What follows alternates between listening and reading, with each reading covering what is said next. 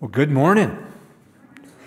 Thank you for coming out on a cold day. I know it's a little bit of a sacrifice, but we appreciate you being here. Um, if you are here for the first time or one of the first times, again, thank you for coming. I know sometimes it's hard to step into a new place. And if you're joining us on online, we're glad you're here and welcome. So, if you've been around, you know I have a burgeoning pickleball career. And I play at different places. And on Tuesday afternoon, I go over to a place near Northeast. And, and there's probably six or eight of us that are regulars. And there's one court. So you, four are playing, you sit down, you chat, you build a good camaraderie among people. And, and you play with and you play against, and you get pretty familiar with who people are. Well, there's an older guy, you know, he's probably 10, 12 years older than me, uh, really skilled with his serve. And, and uh, when I'm on the other side of the net from him, I'll say, before he serves, I say, hey, John, man, I, I don't want you to make me look bad on this serve because he can really spin it. And I said, you know, it would help me a lot if you just put this in the net, then I wouldn't look bad. Would John, would you be willing to do that? He just smiles. And you know, I, he can, he can, I see him line up his serve. I know it's coming, but he spins it and you got to wait for it to hit. And it's kind of like, I, I, just sometimes miss hit or hit it badly. I, I have trouble getting a handle on that serve even though I know what's coming. You know, sometimes when we see Jesus in the Word of God, it can be a little bit like that. We have trouble getting a handle. We know what's coming.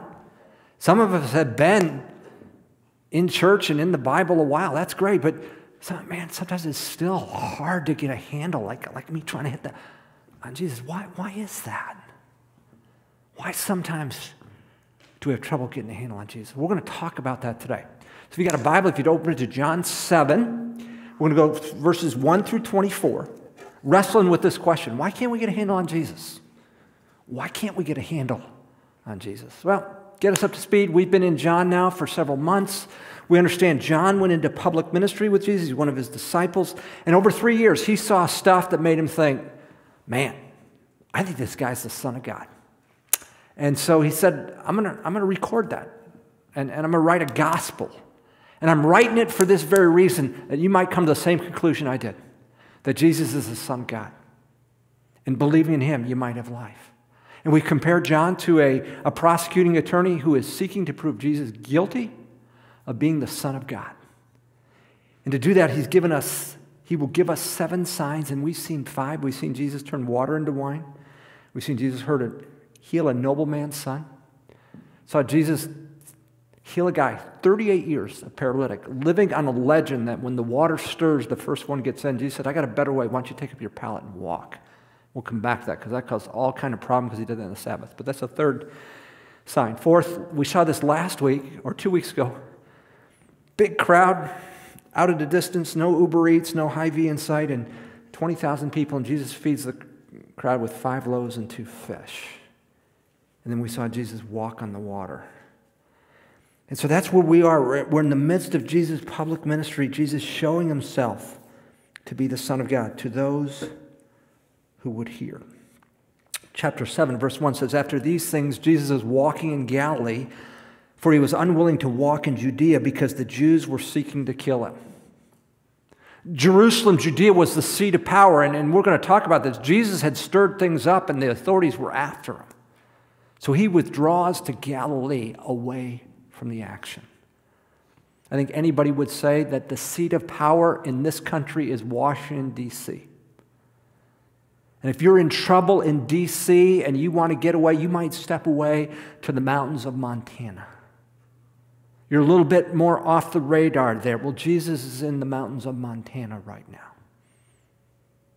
In time, he'll come back to D.C., he'll come back to Jerusalem. But for now, he knows he's stirred a hornet's nest, and so he's, he's stepping back because he's on the Father's timeline and he'll give up his life when the Father deems it's right. Verse 2 says, Now the feast of the Jews, the feast of booths, was near. In the Jewish calendar, this happens about six months after Passover. So we know that six months has passed from John 6 to John 7. The Feast of Booths was a celebration of the harvest of olives and grapes. Um, it was the most popular feast, so much so that people lived on the hillside and they set up temporary booths to live in, thus, the Feast of Booths. Uh, this feast will have a significant water and light ceremony, and we'll talk about that next week. Chapter 7 covers this whole interaction. For time, we're going to split it up into two parts. That's where we are chronologically. We're six months after the feeding of the 5,000. And there's this feast at booths. Now, uh, verse 3 therefore his brothers. Now, we know that Mary conceived uh, Jesus by the Holy Spirit coming upon her, but then she and Joseph had a number of children together, and these are Jesus' brothers. His brothers said to him, Leave there, here, and go into the Judea, so that your disciples also may see your works which you are doing. For no one does anything in secret when he himself seeks to be known publicly. If you do these things, show yourself to the world. They're saying, Whoa, whoa, Jesus, there's a buzz about you, man. I mean, you've been doing some stuff, you've been healing some people, you've been feeding some people, and, and, and you're pulled back, man. You got to capture the moment. You got to go, go forward. If you were with us last week, you'll remember that after the bread of life discourse, uh, Jesus had fed the 5,000 and people followed him. And, and, Jesus really played on that bread and said, You must, you must take me in, eat me, and, and drink my flesh, eat, drink my blood. And, and Jesus said, I mean, that's a metaphor for you. You have to consume me, you have to devour me. A lot of people pulled back. Remember, people were leaving? And Jesus said to the 12 disciples, Do you want to leave too? So, I mean, Jesus, you may want to recapture some momentum here.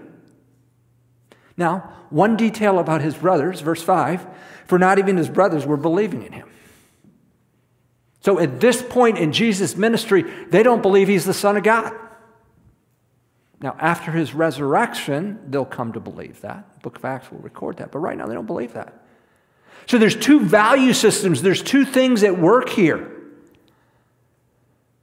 They're living one rhythm, if you will. Jesus is living another rhythm. And, and Jesus explains that. He says, My time is not yet here, but your time is always opportune. What is that?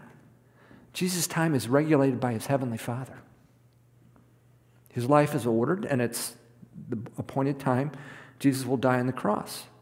And so he just doesn't go willy nilly wherever. He is under the direction of the Father.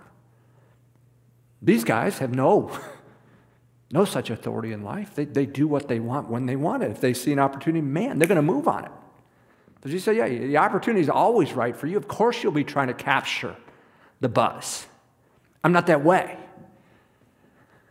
Verse 7 what's, what's at issue? The world cannot hate you, but it hates me because I testify it, that its deeds are evil.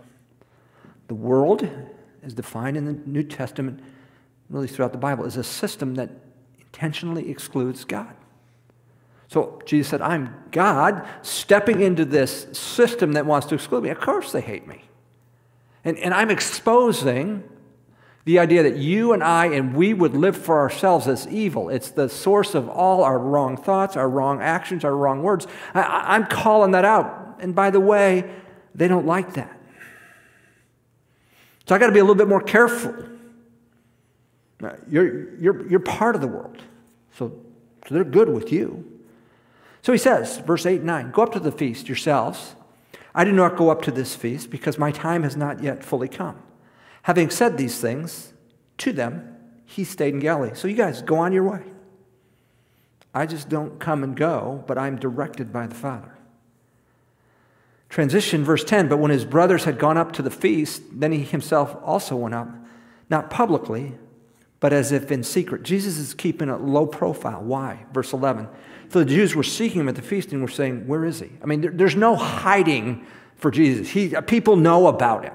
Look, when you heal somebody who's been a paralytic 38 years and you feed 20,000 people with five loaves and two fish, and you got all kinds of stuff. People know, and it's talking. Where is he? This guy's making a splash. Where? I mean, it's, it's a big, it's the biggest religious celebration we got. Where is the guy?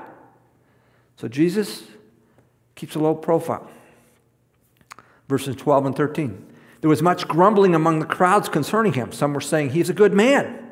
Others were saying, No, no, no, no, no. On the contrary, he leads the people astray. Yet, no one was speaking openly of him. Why? Fear the Jews. And when he's talking about that, it's talking about the Jewish leadership. Same crowd, got the same evidence, heard the same stories, and have come to very different conclusions.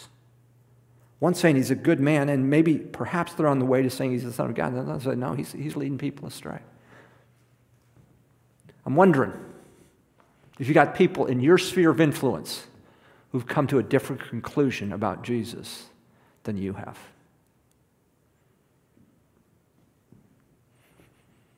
There's a reason. And we'll get to that reason in just a minute. They see the same things you have. They have access to the same Bible you do. But they come to different conclusions. Verse 14, but when it was now the midst of the feast, Jesus went up into the temple and began to teach. So the Jews were astonished, saying, How has this man become learned, having never been educated? Man, he's saying significant stuff, but, but he, hasn't, he has no credential. In the Jewish system, there's a couple ways to get credential. You, certain, you attended certain schools or synagogues, or you studied under certain notable scholars, and that gave you credibility and ability to speak. And Jesus has none of that. Uh, imagine somebody unpacking nuclear physics or quantum mechanics or going in depth on Shakespeare. You'd say, Where'd you study? Where'd you get? Did you get a degree in physics? Get a degree in English? No, no, no, no. I just. Where'd you get your education to do that? That's what they're asking Jesus. Man, you're, you're, you're impressing here, but, but you don't have any credential. Jesus says, Here's my education, verse 16. So Jesus answered them and said, My teaching is not mine, but his who sent me. You want to know where I got my teaching? I got it directly from God the Father. That's a pretty good credential. That's bigger than any rabbi you might put me for, any school. I, I, I mean, I, I've been in his presence from eternity past.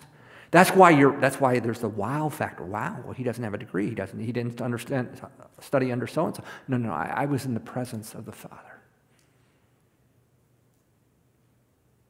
Do you think people would just be, wow, you've been the Father? Wow, well, then we're going to we're going to listen up. We're going to put this in practice. I mean, if you've been from eternity past with God the Father, I mean, we're going to, are we all on board? We're going to lay this out? No. Here's why. Verse 17.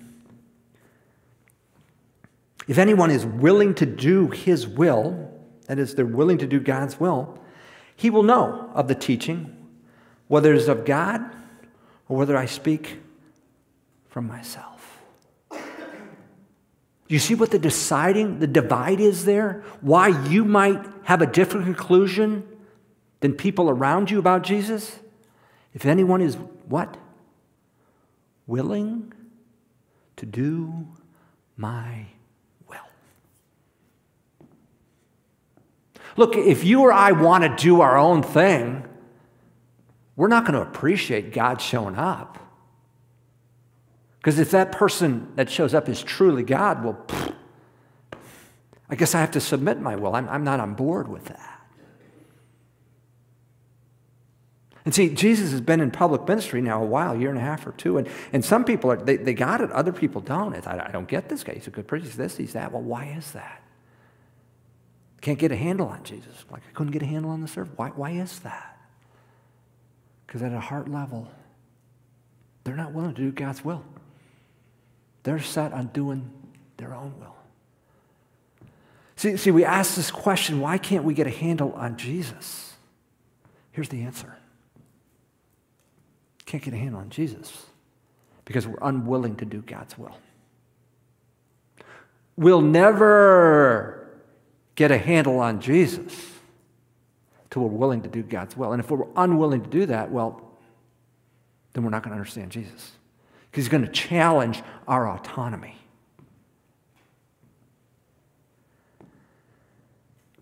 Look, we're, we're humanity.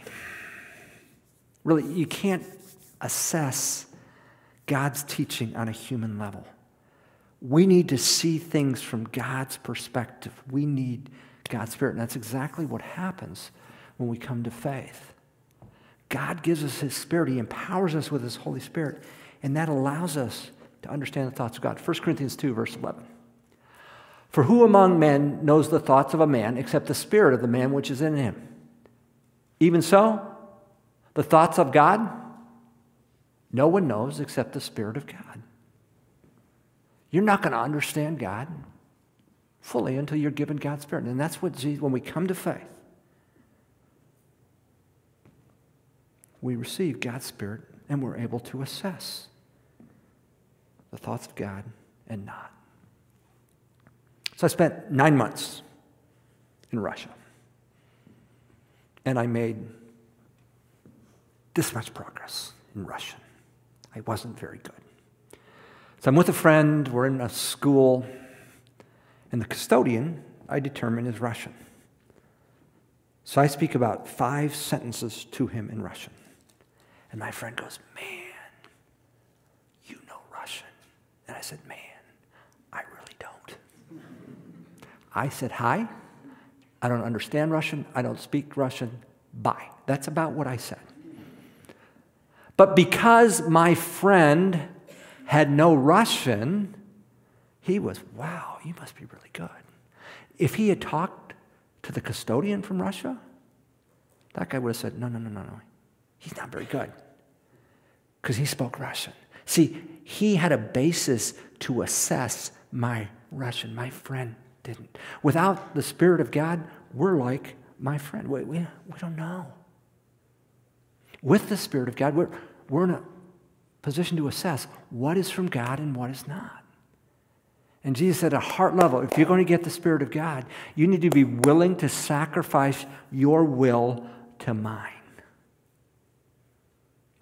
Another characteristic that set Jesus apart. Many uh, Jesus' day, there were a lot of itinerant speakers coming around, a lot of self-proclaimed messiahs. But Jesus said, "I got something that sets me apart." Here, verse 18: "He who speaks from himself seeks his own glory." That's what these speakers did. But he who is seeking the glory of the one who sent him, he is true, and there is no unrighteousness in him. Jesus said, "I'm not pushing my own agenda. I don't do anything without the Father. That sets me apart from all these other speakers." Now, Jesus has raised the question are you willing to do the will of God? So he's going to call these people out in verse 19. He says, What? Did not Moses give you the law? Well, yeah, he did. And they claim to be disciples of Moses. And yet, none of you carries out the law. You're, you're supposed to be God followers, and you would say, Yeah, the, what, what Moses got is the law, but you, but you don't do it. So you expose yourself as unwilling to follow God. And he says, Why do you seek to kill me? The crowd answered, You have a demon. Who seeks to kill you? Here's what Jesus is referring to. Um, back in John 5, this paralytic, 38 years, um, tells him, Pick up your pallet and walk. But, but, but he did it on the Sabbath, and oh, that was a stink. And so Jesus said, Hey, I'm the Lord of the Sabbath. I control the Sabbath. I'm at work at the Sabbath just like my Father is. And, and this is the, the conclusion that is drawn. The, the, it says, For this very reason, therefore the Jews were seeking all the more to kill him. Jews is probably talking about the leadership. Because not only was he breaking the Sabbath, but was also calling God his own Father, making himself equal with God. Perhaps the crowd doesn't know that the Jewish authorities are seeking to kill God. And so they say, Why do you say someone's seeking to kill you? Well, that's why. Because it's a fact of the matter that the leadership is. So in verse 21, back in John 7, Jesus comments on that healing of the paralytic of 38 years. He says, I did one deed and you all marvel. You're amazed. And then he takes issue with their problem with him healing on the Sabbath. He says this For this reason, Moses has given you circumcision, not because it is from Moses, but from the fathers. And on the Sabbath, you circumcise a man. If a man receives circumcision on the Sabbath so that the laws of Moses will not be broken, are you angry with me because I made an entire man well on the Sabbath? So Jesus said, Look, look, here's your problem with the Sabbath. It was meant to give you a break from your job. And you've had all these rules and all these regulations, and you've made it a burden. And you just called me out because I healed a guy who'd been a paralytic 38 days. I, for 38 years, I made him whole. But let me ask you this You're born a son, and, and the law says on the eighth day, your son will be circumcised. What if the eighth day, eighth day comes on the Sabbath? Well, you, you circumcise on the Sabbath. Uh, aren't you breaking the, the Sabbath? No, you're, you're, you're doing what is reasonable. You're doing what the law requires, and you're working on the Sabbath. He says, if you allow that, why wouldn't you allow me to make a man whole on the Sabbath? You've screwed everything God has given you. You screwed it up, including the Sabbath. Because at the heart, you're not willing to do God's will. You want to do your own will. So you take something like the Sabbath and twist it and turn it so you can use it to manipulate and control others. I ain't having it. I'm going to call it out. One more thing, Jesus says. Verse 24. Do not judge according to appearance. If ever there's a culture that needed to hear that, that would be our culture. But judge with righteous judgment. Judge the way God would judge. Character, the heart. So you got these people, man, and, and we see we've got a divided crowd. We got a mixed response to Jesus. But there's a big part of the crowd that they're not getting Jesus. They can't get a handle on him. why is that? Because at a heart level, they're not willing to submit their will to God's will. I'm going to do my thing my way, and nobody better interfere, let alone God. what does that matter? Some of you have loved ones. You have family, you have friends, co-workers who are pushing back against Jesus. They're, they're unwilling to submit to him. And God's put you in their life for a reason. But please understand, in most cases, their issue is not an intellectual issue, it's a heart issue. It's verse 17 of this passage. They are unwilling to do the will of God. I've heard somebody say a long time ago before you talk to somebody about God, talk to God about that person, that their heart might be changed. For as a pastor, I worked a number of years in campus ministry, and I would get into intellectual debates in the dorms, and they would start to rise. I go, whoa, whoa, whoa, let me just stop for a second. I'm going to give you two hypotheticals. I've got video of Jesus coming from the tomb. I've got a notarized statement from God saying that Jesus is his son. If that's true, will you submit your life to Jesus as is revealed in Scripture? And you know what the answer was every time I asked those questions? No. So I'd say to the person, then we don't have an intellectual issue, it's a volitional issue, right? I, I, can't give you enough evidence for you to believe in. Yeah, okay. Well, fair enough. Then let's, we, we need not have an intellectual discussion because it's not an intellectual problem. Then that doesn't uh, leave of, of the responsibility of answering people's questions, but realize in most cases it's a hard issue that's keeping people from Jesus. I don't want to subject my will to someone else's will, especially God. And so the other stuff starts to come out. And certainly this has huge implications for people coming to Christ. But I would tell you, I think it has issues for us in our faith too, who've walked with God a while. There are times you and I are going to have trouble getting a handle on an issue that we just don't see it going the way we want to. And it's, it's hard, it's emotional. We have trouble getting a handle. Like what? Okay. So, my biggest faith crisis came. Um, I was two years on staff with Campus Crusade. I spent the summer of 1986 in Istanbul, Turkey. We were there eight weeks. But halfway through, they got us out uh, into the country. Overnight train ride, and they drop us off. And they said, See you tomorrow.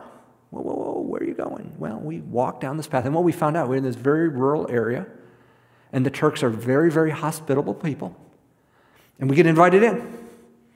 And I spent the night with my team in a, um, a hut, as best I can tell, made of mud and dung. Our food was cooked over an open fire. I'm thinking, I don't think the FDA is getting out here to check this. I mean, it's really remote, people. It is really remote. And we're talking, and all of a sudden the guy turns around and clicks on the TV, and there is the Cosby Show dubbed in Turkish. And here's why that matters Turkish understanding of the United States and Christianity came through TV. And shows that were big that time at that time were Dallas, Dynasty, Falcon Crest, if that's way before your time, let me tell you, these shows were pushing the edge on morality. They were pushing the edge on promiscuity. And the Turks' understanding of the U.S. and Christianity was it was immoral, it was promiscuous. And these people needed to come to faith faith in Islam. And in fact, that guy pulled out a Quran, started talking to us. He had 20 words of English, we had 20 words of Turkish. We didn't get very far in our discussion. But I remember thinking, this place is remote. I mean, there's a little bit of a church in Istanbul, but there ain't no church anywhere in, in eastern Turkey. I mean, Islam rules. So I come back from that kind of trouble, thinking there's a billion Muslims. I'm about six weeks on the campus at CSU, Colorado State. I'm back on campus, campus. I'm cutting through, and there's this row of tables they give student organizations, and there is a guy behind the table in the Muslim Student Association. So I stop and talk to the guy. I mean, he's from Middle East. I, I, I, can't remember which country. And we strike up a conversation and a bit of a friendship. I thought, he's doing evangelism. He's doing evangelism as best he knows how by setting up a booth here. Because he's convinced these pagan Christians, and, and I thought, if I read my Bible right, Jesus is very uh, clear in that there's one way to God. I mean, I, I don't think I, it's, it's an obscure verse. I think we make that case all the way. And I begin to wrestle with a billion Muslims. A billion Muslims, some of them in very remote areas with no church, with a skewed understanding of Christian. How is that fair? How is that right? And it was months. You remember, vocational Christian worker wrestling with And I had to finally say, I'm going to submit my will to God. And here's what it says in the scripture God is, is just, God is loving. God cares about those people more than I do. And I have to go with that, though I, I, I don't fully understand it. Maybe for you it's not that issue, but it's marriage. I mean, I didn't get married till I was 33. Why is this taking so long? Maybe you're in that. Maybe you're going to have to come to terms with God is sufficient. Maybe with you, it's a conflict with a loved one, a child, a parent, a coworker, and the Prince of Peace. And we both claim Jesus. Why can't we get this right? It's a job. You're, I, I can't get a handle on Jesus. You're, you're my provider. Why is it like this? It's just not for those people out there. There are going to be times we're going to be challenged that our will, even though we've walked with Jesus 5, 10, 15, 20 years or more, I don't get this one. I'm going to have to submit to you. If I'm ever going to get a handle on Jesus in this situation. That we, as we, as the Holy Spirit reveals areas in our lives and specific things, we would submit to Christ as he reveals himself in his word. As a graduate student, I was a teaching assistant, and my first semester, um, I had one non traditional student. His name was V. He was career military. Um, and he told me on the front end, Andy, I'm new. This computer stuff, I, I was a TA in Fortran. This computer stuff's really uh, foreign to me, so you're going to be seeing me a lot. And V was right. I saw him a lot. He was a frequent flyer with me. And as such, I got to know him and got to know his story, and it was one of the most enjoyable parts of that semester. I found out he was a platoon sergeant in Vietnam, and he told me all about his experiences there. And along the way, he told me he lost one soldier while he was there, and he said it killed me. Uh, if I could, I'd stand in front of that guy. And what happened is they came under sniper fire. Said, Andy, we came under sniper fire all the time. First rule of sniper fire is you get down. But the new recruits, they freeze and they start looking around. That's a bad thing to do, and shot and killed. So that was early in my time. So from then on, anytime I got a new recruit, it's like, you, you stay with me. You want to go home alive? Yeah, you stay with me. And you do everything I say. And he said, You know, I just got used to it. First time we come under sniper fire, my first move was to yank him down. Get down. You want life? Jesus says, You stay with me. You submit yourself to me. You follow me, I'll give you fullness of life. that doesn't fly. In America, the land of the what? Land of the free, right? No one tells us what to do. Jesus says, I want to tell you what to do. I need you to submit to I need you to be willing to do my will. That you might know the fullness of life. Why can't we get a handle on Jesus? Because we're unwilling to do God's will. The flip side is we'll get a handle on Jesus to the degree we're willing to do God's